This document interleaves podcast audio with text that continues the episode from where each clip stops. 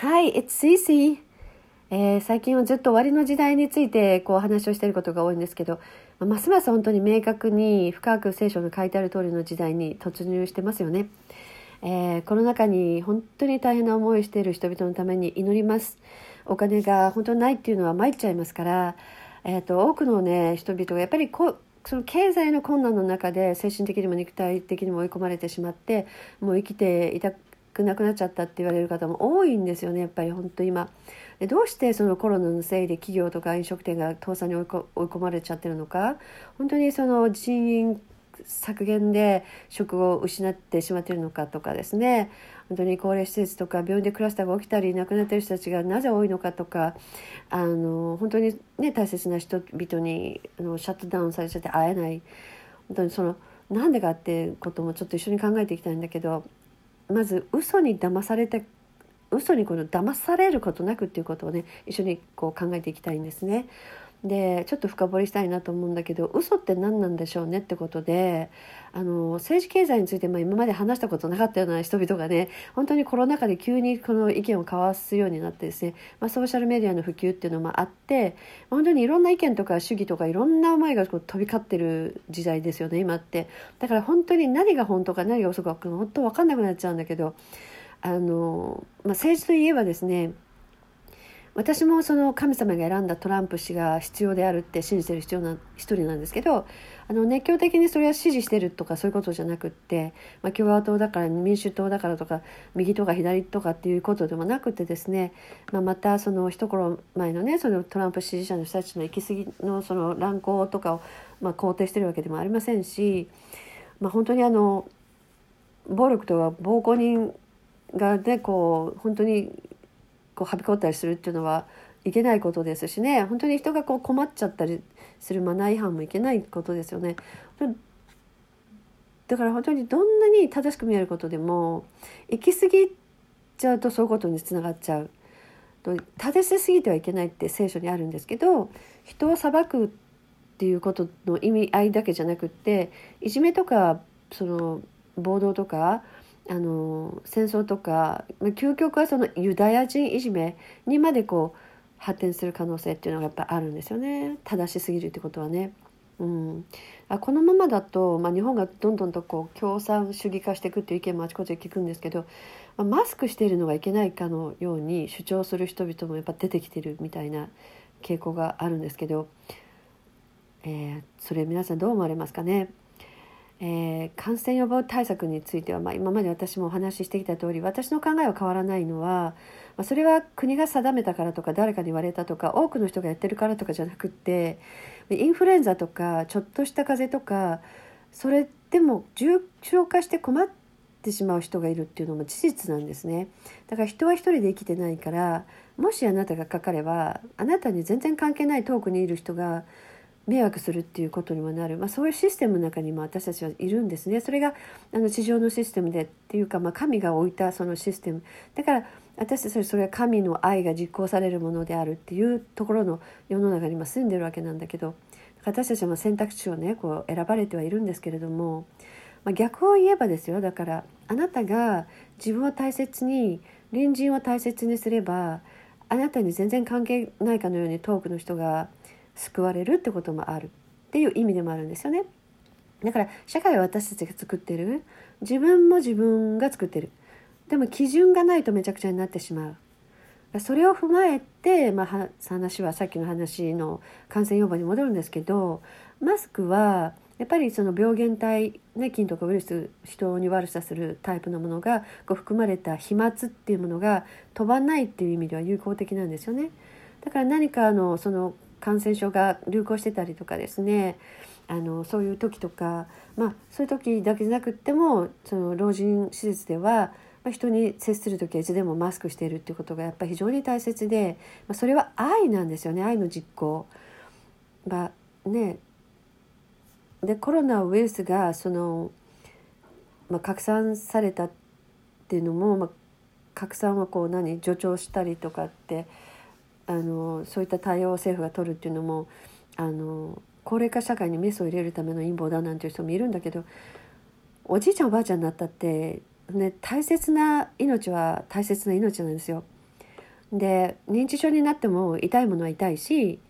会いたい人に会えないのは辛いしで苦しくても苦しくって言えないくってね本当かわいそうですよ痛いって言えなかったりする人もいるから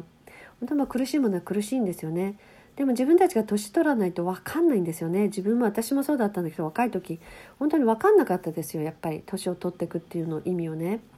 で疾患がある人たちだってそうですよ。免疫が下がっていていろいろ気をつけなきゃいけないのになのに周囲が気をつけてくれなくて重症化しちゃう。でその人たちだってみんな家族いるんですよね。みんなだっているでしょ。でみんなその大切な人っているでしょ。その大切な人のために祈りながらみんな日々過ごしてるんですよ。だからマスクしちゃダメって何？って思っちゃうわけですよね。前も話したけどあの支配されてきた人って支配されてるっていう恐怖が恐怖がね、まあ、恐怖っていうかもう恐れですよね。自分では恐れって思ってないんだけどそれが無意識の中に根底にあったりするからもう何でも支配されてるって思い込んじゃってそれそれに反対しなきゃっていう心理も存在しちゃうんですよね。ちょっと話を飛ぶようなんだけどすごい本当にこれ如実に表れてるなと思うのがその終わりの時とかね聖書の黙示録のね、まあ、一番最後の章なんですけどあのマーク・オブ・ビーストっていうその獣の像っていうのがあるんですけどそれにあの恐れ、まあ、恐れって自分で思ってなくてもねそれを抱いてるとアンタイクライストだからアンチクリストあのキリストはいないとかあの神本当の神はいないとかっていう主義に焦点を合わせがちになってしまっちゃう。恐れがそういうふうにさせちゃうっていうところがあるんですよね。で私も聖書をまずこう学ぶうちにですね本当にいろんな意見聞いて「へえそんな意味があるんだ」とかね「あこれ終わりのサインね知らなかった」とかで本当に興味津々にこう鳴らされちゃうような時期もあったんだけどあの私もまだそのジーザスをね知らないあのジーザスはイエス・キリストのことなんですけどねイエシュアを知らない友達もねなんかそういうの好きとか言ってあの YouTube でねおあの聖書とか終わりの時代とかサタンとか言って検索して見てる人もいるんだけど、まあ、例えばワクチンもそうだよねあの先日街で私もあのインタビューを受けたんですけど、まあ、私はその打つかどうか50-50どうかわからないって答えたんですね。それはまだ来年とかねあの5年後とか10年後にどうなるかわかんないあのそれ確証されてないじゃないですかやっぱり人類がみんな初めて経験するものだからあのやっぱちょっと懸念があるっていうのは言ったんですけどあのよっぽどね私の場合その強制的に移されなきゃそのすごい感染予防対策してるんで。あのなんかその意味でも打たなくてもいいかなとも思うんだけどやっぱ高齢の母はあのやっぱ施設にいるのでや施設が決めたルールっていうのがあるんでねやっぱ打たなきゃいけないってなったらどうしようかなと思ったりしてるんだけどあの、まあ、今のね施設さん本当に感謝してるしね本当にあの皆さんとも仲がいいですしね本当皆さん努力してくれてるのであの私も本当に皆さんの祝福も祈ってて守られてるからあのまあね、母やその周りの人もみんな守られてるからあのだけどやっぱり施設は施設じゃないですか。で不特定多数のやっぱ職員さんたちがこう出入りしてってやっぱ接触があるしでやっぱりその、ね、いろんな家族にもその強いられる制限というのがあったりするんで、まあ、本音は家に連れ戻したいですよね。うん、でそしたらもうねワクチンも打たなくていいかなって私も思ったりしてるんですけどでもこのワクチンについては実はちょっとねいろいろ私もあの考えてるとこあるんでちょっともうちょっとお付き合いくださいね。あのちょっと今回はちょっと長いんですけど皆さんお休み前とかなんか時間のある時に是非あの最後まで聞いてくださいね。えー、っとね母にねあの本当にねあのちっちゃいお店あのお庭なんですけどあの窓からでもねそのお花見せてあげたいとかねすごい思うんですけどねちょっとこれ余談なんですけどねあの毎日ね本当に母をこうサスサスしてマッサージしてあげたいとか思うしね本当に当然ね最愛の人とね本当にあのもう高齢になれば本当に最後のこの何年かを一緒に過ごしたいって思うじゃないですか。だけど、まあ、私の場合本当に母が安心できて私も倒れないっていうこの環境がやっぱりちゃんと準備万端で母を受け入れないといけない必要があるので、まあ、そのためにやっぱりあの結構大きなお金がかかっちゃったりするんでねあの、まあ、経済的な理由でそれと整ってないからもう許されないっていうことで今は本当に神様が今これ選んでくださってるんだなと。でだからその今あの施設に感謝してね。本当にその神様に絶対的な信頼を置いても絶対大丈夫という本当にその信仰で今あの動いてるわけですけど、まあ、でもねやっぱりその在宅介護っていうのがやっぱ本人たちにも一番いいわけですからその国家体制にもねその在宅介護者たちに対するその支給とかいろんなものその改善というのを求めるところであるというのはちょっとここで少し言いたかったんですけど、まあ、それはさておきあの感染予防に話を戻しますとねそのワクチンワクチンっていうのがその聖書の言うマーク・オブ・ビーストだっていう人々がいるんですね。あの一頃はそのワクチンが開発されるってことをあの願って祈って神がワクチンを用いてそのパンデミックを抑えてくれるって言ってる人たちがいたんだけどでもその人たちの中にもそのワクチンがマーク・マークオブ・ビースト要するに獣のあの像だってあの聖書に書いてあるところのものだって騙されちゃいけないみたいに言ってる人たちがいるのかもしれないしうっプスちょっとねごめんなさいね。でそれが本当かどうかっていうのは私も神じゃないからわからないんですけどあのただその黙示録の部分にその恐れを抱いてるとそういうふうに結論付けたくなってしまう傾向に行ってしまうってことは分かる。だからそれはアンチクライストねアンタイクライストにあの焦点を合わせるんじゃなくって私たちの全てをこう引っ提げてね犠牲となって十字架上で死なれてそれですごいよみがえりの新その新約の神様のパワーでよみがえったそのジーザスねキリストイエス・キリストイエシュアにその焦点を合わせていれば終わりの時代って怖くないはずなんですね。うん、だから分かりますかね？今このお話ししてる内容が。あの聖書にはねその偽預言者があの2つ目の獣が最初の獣を人々に人々に拝ませるとかねっていうのがあるんですけどあの確かにその皮膚の中にね埋め込まれたチップとかも現実今登場してますよね。で個人情報がもう本当にすぐに分かってしまうカードとかも普及してますしだからその聖書箇所が当てはまるって思ってもねあの不思議じゃないんですよねそのつなげちゃうっていうそのワクチンとその獣の像っていうのをねそれでも不思議じゃないですよね。でもインフルエンザワクチンが獣じゃなくて他の医療は獣じゃなくてコロナワクチンだけが獣っていうのはもうちょっと不思議な感じしますよね。何よりもこの聖書の箇所っていうのはアンタイクライストアンチキリストに与えられてるものであってそのキリストジーザスイエシュアに焦点合わせてる人々に当てはまらないんですよね。ちなみにその666っていうのはまあいろいろねその聖書知らない人も知ってるかもしれないんだけど人のことであるっていうのはご存知ですかね。アンタイクライストのことだってことも聖書からわかるんですけどあのまああのマタイとかにもねいろいろ書いてあるんでちょっとあのいろいろ聖書で研究してほしいんですけどもあの人だから私たちがね私たちが人間だからあの終わりの時代とかその未知なことに興味があるのは当たり前なんだけどでもその合わせる焦点が、ま、その間違ったりしてるとその聖書に書いてあることっていうのが恐れになってしまって恐れってことにも気づかずにまあ人々を覚醒させようってする人々が出現してしまうんですね。偽預言者っていうのが聖書にあるんだけどその何が偽かってそういうことってそうそう人が分かることじゃないと思うっていうか、まあ、人々を騙すって聖書に書いてあるんですよね。入念にこの計画されてクリスチャンたちにさえ入り込んできてクリスチャンたちも騙されるってことが、まあ、聖書に書いてあるんですよね。じゃあどうしたらいいのって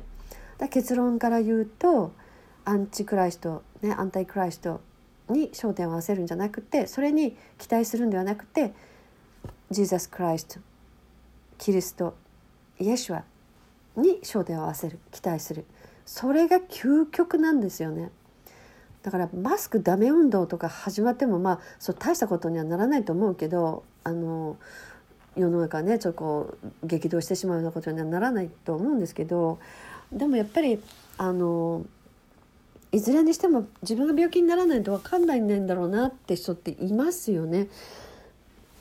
だからあの弱い人のこと分かんないっていうことでもジーザスはイエス・キリストは弱い人のことをいつも味方ですよね。うん、すごく理解しててよく分かってて人の苦しみ分かっててまあそのようにその例えばあなたがねマスクをしなかったことで苦しむ人々がいるのにそれを無視して例えばですけどね信仰っていう名前でそれを用いてねあの例えばですけどその国家に隠れた裏話とかっていうのを暴きながらですね正義っていうのを主張するんだったらそれ正義でも何でもなくってっていうのはやっぱり自分勝手なところに愛がないから愛がないって自分勝手ってことになっちゃうんだよね。だから、逆に言えば菌とかウイルスがどんな人々に悪さしてどんな経路でこうねあの人々に感染するかってことをしっかりと正しい知識を持った上であのそれがやっぱり必要ですよね。それで感染予防に気をつけていればですよ私は飲食店に制限かけたりとか老人施設や病院で大好きな大切な人に会えない制限をかけたりとか外出に制限をかけたりする必要はないと私は思ってるんですよね。でそのことで多くの人々が倒産に追い込まれてねで職失ってね収入が途絶えてね今までのね歴史もね思い出もね培ってきたいろんなものも全部取り上げられちゃうような状況になってねで不安の中で生活を続けることになってねディプレッションになってね希望をこう失っちゃって死を選ぶしかなくなってしまったらどうなのよって思っちゃうんですよねこれもずっとお話ししてきたことなんですけど、まあ、私はねその国の方針や政治自体が全面的に悪いとは思ってないしあの個人もコミュニティもねローカルチャーチも同じで常に刷新されて改革されていくのがやっぱり真の政治の在り方であるし個人であるしコミュニティであるしローカルチャーチだって思ってるから、まあ、批判するだけがノーじゃないってことだよね。だからといってもしも共産化されていくようなその傾向があるならねそれを見て見ないふりするっていう意味でもないんですよね。それ分かっていただきたいんですけどだから意見述べていくってことはとっても大切なことなんですよ。でもプロテストしなきゃいけない時だってね絶対与えられると思いますでもそれは本当に神様の時神様に揺るがされてそういう風になるっていうものだと思うしあのでもどっちにしろのエクストリームはダメですよねその行き過ぎ。あと愛がないのもダメ。暴力もダメ。いじめもダメ。ね、ついでにちょっといじめって言いますけどいじめって相手がいじめって感じたらいじめですからね。うん、まあね本当に実際に起きてますよね。警察官が。人殺ししちゃうケース。正義だって言いながら。でヒトラーがねそのリーダーに人々のリーダーであるべきなのに大大虐殺しちゃうケース、まあ、いろいろそうやってあの人類が繰り返してきたんだけどあの自分の中のアンタイクライストねアンチクラアンチクリストを認めさせられてそして真の悔い改めに導かれないと人って誰でもそういうリーダーになっちゃったりまたそういうリーダーについてってしまう生き物なんですよね。じゃあどうしたらいいの？結論だけ言うとアンチキリストに焦点を合わせるんじゃなくてそれに期待するんじゃなくてキリストに焦点を合わせる。期待する。それが究極なんですよね。例えば、まあ、私の場合本当にねさっきも言ったけど大好きな母にこんなに長く会えないのもおかしいと思ってるんですよね本当に。あの、まあ、絶対っていうのは絶対ないんでね。だから私は自分の立場もわきまえながら、まあ、祈りながら本当に愛を持って、まあ、いろんなところに注意勧告は続けてますね。うん、いろんな方面から。でいろんなやっぱり行政ですとかね。あの自治地区とかでですね。いろんなところにですね。確かにそのリスクっていうのは取れないからね。例えば老人ホームとかでも面会面会が謝絶されるっていうのはやっぱ必要だと思うんですよ。でも何でもダメダメでは人生に関わるその事態に発展してしまうじゃないですか。本当に皆さんもご存知のように本当に死に際に会えないでビニールに包まれて顔を見ることもできないで仮装されてね。で骨になっちゃった時にやっと会えるみたいな。まあ、そんな方たちも本当に世界中に多くあのおられるんだけどおかしいでしょって。それって。ね、ドクターたちだってねそうやって防御しながら患者さんたちコロナのにかかった患者患者さんたち見てくれてるんだから、まあ、家族だってちゃんとそうやって同じようにドクターと同じように防御すればいいわけでそうしたらせめて会えるわけじゃないですか。ね、だからその前にまあね何といってもやっぱ感染症を持ち込まないでほしいっていうのがあるわけですけどじゃあそのために何をすればいいのかってことをやっぱりしっかり理解しなきゃいけないんですけど、まあ、残念ながらあの老人ホームで働いてるのにあのどこのって言ってるわけじゃないですよ。言われてるからしてるって人が実に多かったり、まあ、老人ホームに限らなくてでもですよねどこでもそうですよね言われてるからしてるとか。あのそういう人が非常に多くてつまりそういう人たちって一つ一つ言わないと分かんない状況がどうしても発生しちゃうんですよね。本当に真に分かってたら自らやっぱりその愛を持って実行できるっていうことがあるからそれを申し上げてるんですけどその予防学の観念がしっかり定着するっていうまでに本当に数ヶ月かかるっていう現実があるんですよね。歯医者さんも病院もあのスーパーマーケットもみんなそうなんですけど、まあねまあ、病院なんかだってやっぱり入院患者さんいたりするところがやっぱクラスターが起きちゃうりするんですけど、まあ、それ行って帰ってきたりするところスーパーとかあの歯科医だとかねその病院だとかってまあそういうところに限らないんですけどみんな分かんないんですよねその感染経路がどこかって。ね、だけどそういうことがやっぱりあの起きるような環境がどこかにあるってことなのでだからまあそのさっきもね言ったようにそのやっぱり入居してるおじいちゃんおばあちゃんたちを、まあ、利用者っていうんだけどその利用者さんたちの家族たちのの中にも感染してる人もいるかもしれないからだから本当にその面会を遮遮断するっていうのはあの必要なことなんだけどじゃあどうするって次にじゃあ Zoom だよねとかじゃあ Zoom だとその認知症の利用者さん分かんなかったり混乱しちゃったりする可能性もあるからやっぱ気づ、ね、いろいろ気づきにくかったりもするしだったら例えばガラス越しに、ね、定期的にその対面してくれればいいんじゃないかとかねあの、まあ、人手不足だからね今本当にあの職員さんたち老人ホームのその職員さんたちも大変だから本当にそこが大変ならば困らないようなアイデアをねやっぱり絶対出せると思うんですよね。だから何でもかんでもねそのこっち側のあの全部が思い通りになるということを望んでるとかじゃなくって、まあ、愛が必ず良い方向に絶対にこのウィンウィン両方がウィンウィンになれるような状況の方向に愛が神様の愛が絶対導いてくれるっていうのを私は知ってるからまそれで申し上げてるんですけどやっぱりそこに creativity だとか flexibility っていうのは生まれてくるんですよね。まあ、 creativity っていうのは要するに創造性だとかね flexibility っていうのはやっぱりその順応性だとかっていう意味なんですけどだから、まあ、老人ホームに限らずですよ。本当にトップが言わないと受け動けないとかね。あの決まってることだから受け入れられないとかね。そういう体制の中にあるお役所とかっていうのはまあそういうフレキシビリティとか柔軟性ね。あのまあそういったものがない。そしてたとえそのいい発想が内部とか外部とか出たとしてもそれを潰してしまうみたいなあの全部が全部そうだって言わないんだけどあのまあ、本当にすごい急な大切なことを要することでも、まあ、一つのことが決定されるまで時間がかかりすぎちゃって本当に初動が大切なのに手遅れになるとかっていうのをいっぱい見てきましたし、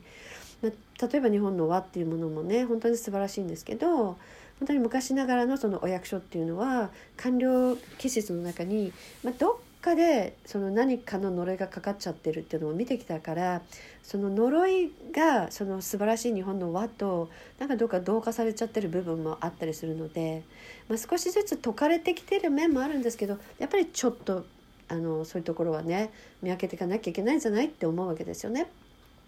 もう神様が本当に作ったその日本のいいところっていうのはねあのそういうところとねやっぱねあの何が潜んでるかっていうのをそういうのもねちゃんと見分けていかなきゃっていうところですよね。うん、で感染予防に気をつけてる人ってやっぱりその、まあ、しつこいようですけど本当に知識とかあの忍耐とか努力のレベルに差があったりするのは事実なのでやっぱり本来死ななくてもよかった命がしかも死んでしまったりするようなことになるっていうのもやっぱあるんですよね。だからこの世においてのそのルールっていうのは必要ないんですよね。だから子供たちの言う私は言うんですけど子供たちによく。あの信号機がないとあの互いにこう譲り合う人たちだけで社会って形成されてないからいろんな人がいるわけだからやっぱめちゃくちゃになっちゃうんだよね。だから本当にみんなが楽しくするためにはやっぱりルール守ろうねって。だから無料無論ねそのもちろんその無論っていうかあの信号を無視してね大事故を起こしちゃってね信号機があるからそうなっちゃったって言われてしまえば本当それもスピーチですというか あのなんていうのかなそのねナンセンスというか。だけどあの、まあ、それ卵が先かね鶏が先かとかになっちゃうんだけどじゃあどうしたらいいの？って。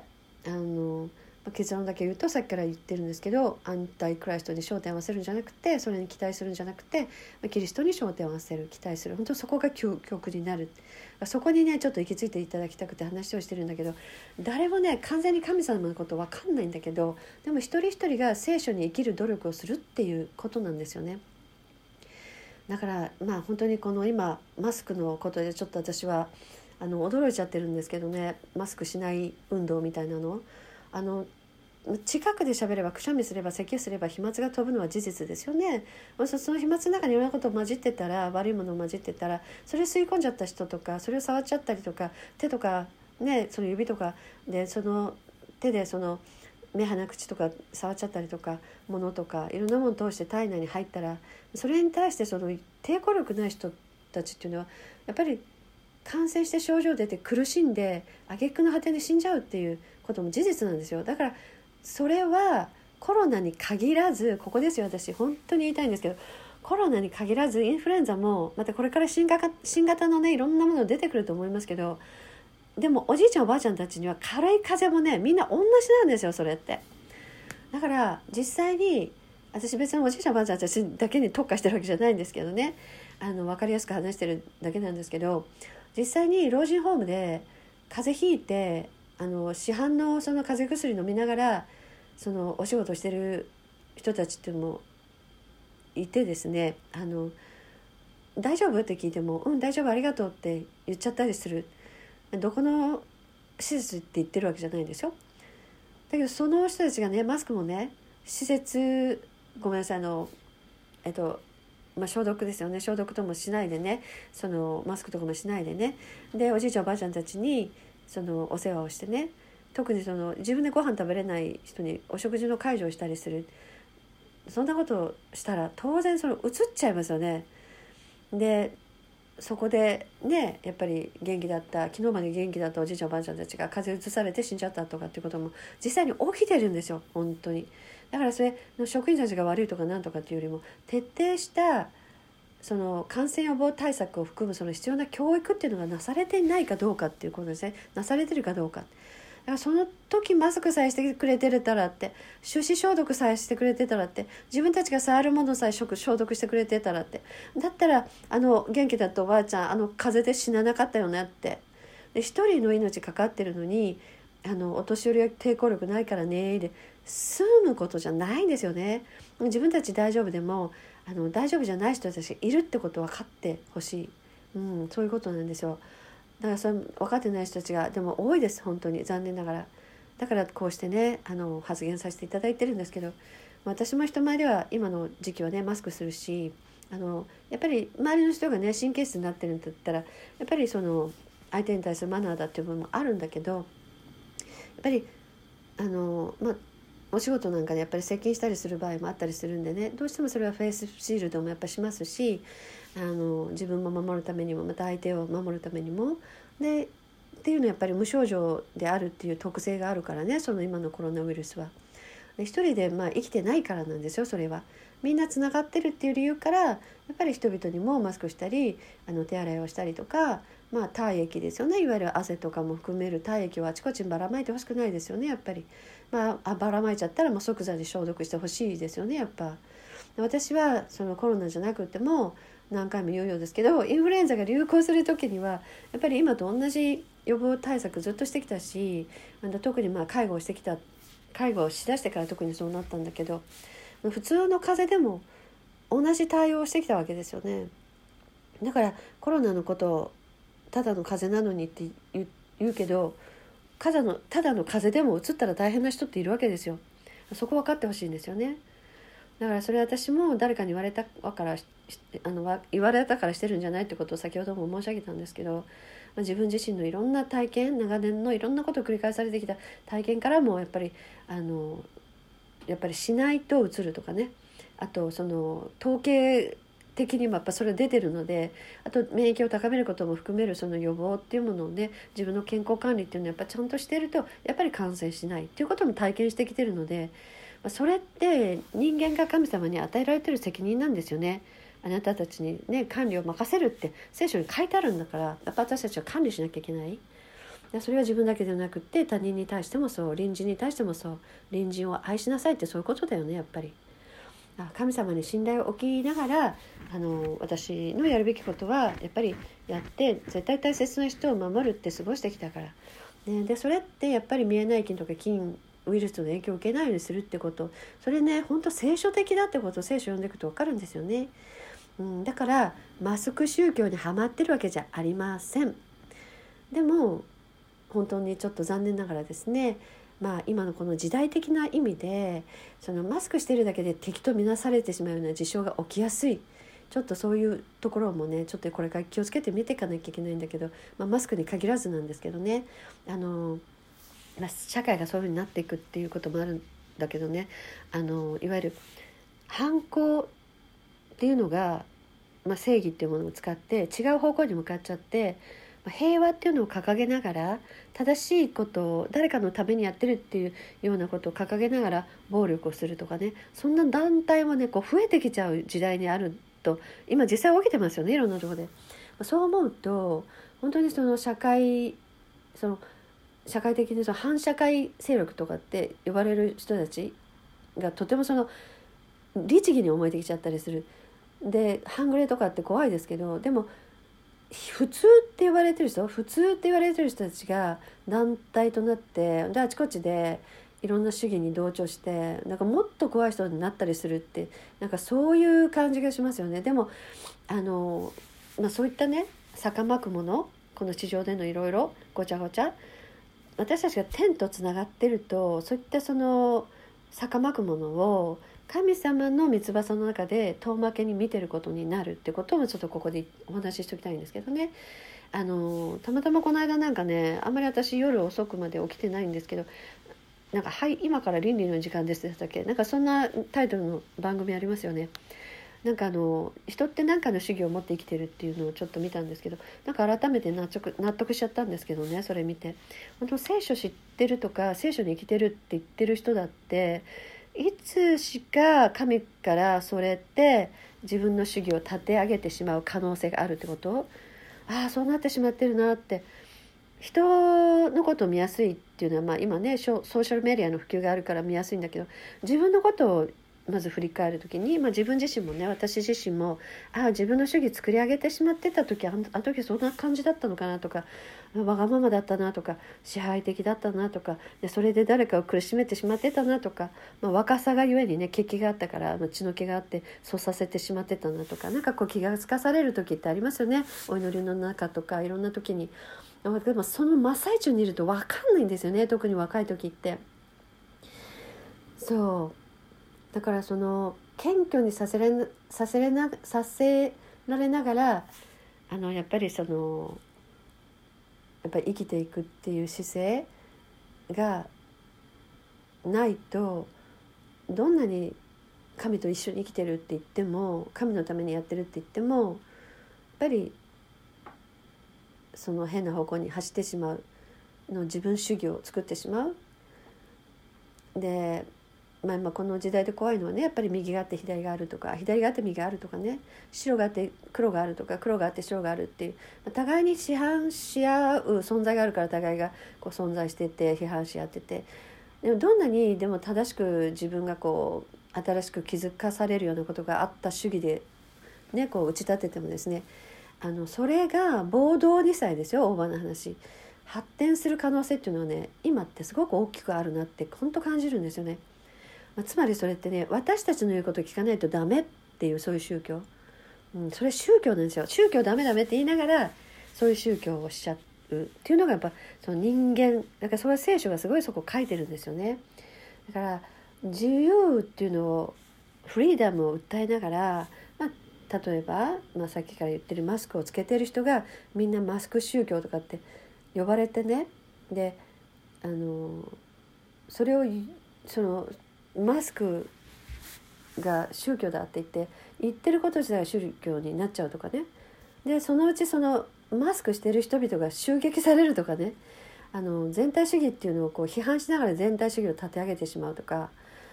あとその、まあ、教会で言えば地域教会で傷ついてた人たちがですねその家の教会とかが聖書的だというふうに主張してあの私は家の教会そうだと思いますよ。本当聖書読んでるとすごい家の教会ばっかりだから。あのそれはいいんだけどでもそのリーダーいないって神だけだって言いながら一つオーガナイゼーション作っちゃうとどうしても自分たちがリーダーとなってで結局その目的を聞いていくと最終的にはその地域協会を立て上げるって仕組みになってるとかね。だったらなんで地域協会をその批判するのとかそれはねあのなんかこう違うみたいなこと言うのかなと思ったりするだからそんな矛盾がいっぱいこう出てくるわけですよね。でその人類っていうのはこんなことを繰り返してきてるわけなんだけどだけどそれも乗り越えてきたんだけどなんかも何回もねでもなんか今って今までとちょっと違うねっていうところがやっぱあるんですよね。うんまあねちょっと展望的な感じでちょっとずっと前からお話してることとしてあの神様からも頂いてるなって思ってシェアしてることなんだけどねあのきっと2026年頃には私前にも書いてますよねこの数字。経済的にも華やぐかなって。あの数字とかね日にちをこうあの断定するのはいけないって聖書に書いてあるんだけどね。それは神神ではないって。だけど神しか分かんないからね。だけどその根拠があったりするって科学的とかいろんな経済的とかいろんなところの根拠的なところで話をしてるんだけど。あのなんかそういう風にねなってくんじゃないかなって。なんとなくこうそういう兆しが今見えてるっていうのも今感じ取ってるんですよね。あの時代って本当に今新しく新しく分かりますかね？終わりの時なんだけど新しく新しくされてるんで終わりに向かって。だから今まで体験したことないいろんな大きな揺れもどんどん体験していくんですよね実際。でもそれは恐れることではない、まあ、さっきも申し上げたんだけど。でもそのことに関して私あのブログも書いてるんでねまた見てやってくださいね。であのますますあのどんなことも神がその中心であることっていうのは必要であるってことが明確になってる、まあ、そうなっていくそういうこの事象いろんなことが次々とこう起きていくわけなんだけどだからこそワクチンとか政治に目が行くのも分かるんですよね。まそういう恐れをこう抱きやすい時代にいるっていうのは事実だから。でもやっぱそういう陰謀説があるからワクチンを打たないっていうのも考えもの。でここ私が最近ねこのことずっと考えながらこれもちょっとお話ししながらねその陰謀説が本当じゃなくって神がワクチンを作ったとしたらどうなのよって。で私も打つかどうかわからないって言ったけどそれはまあ不確かだからっていう理由で陰謀説信じているからじゃないんですね。だから他の国なんだけどみんなで打ったから老人施設のクラスターが減った減ったってほとんどなくなったっていう報告が報告もありますよね皆さんご存知なんだけどもうあのそれも嘘だって言われちゃったらもうそれもどうしようもないんだけどあのそれでみんなで打ってねそれで次のステップに向かうことができるものとして貢献するっていう意味もあるのかなって考え出してるんですよ私。わかります？確かにわかんないでしょ？犠牲払っちゃうかもしれないんだけどでもみんなで打って次のステップに行くっていう、まあ、もちろんそのあの危険性があるような人はちょっとやめといた方がいいですけどねアナフラキシーとかあのショックとか受けちゃうといけないので。だけどあのそれもそういう考え方も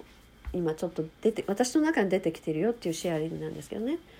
だからまああの陰謀説にこう走りすぎちゃって本当に考えなきゃいけないその政治の在り方とか科学の信憑性とかってねあるじゃないですかそういうのが置き去りになっていくっていうのがやっぱりちょっと考えものかなっていうふうにも感じてるんですね。まあ、確かに私もあのアメリカのニュースといろいろ聞いてるし本当にその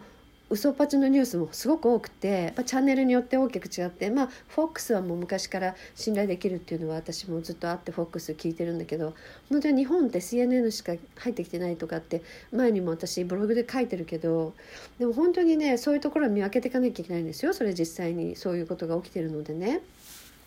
だけどあのやっぱりその陰謀説に走りすぎちゃうとやっぱりその大切に本当に考えていかなきゃいけないこと前向きにいかなきゃいけないことが置き去りになっていくっていうことも考えなきゃいけないと思うね。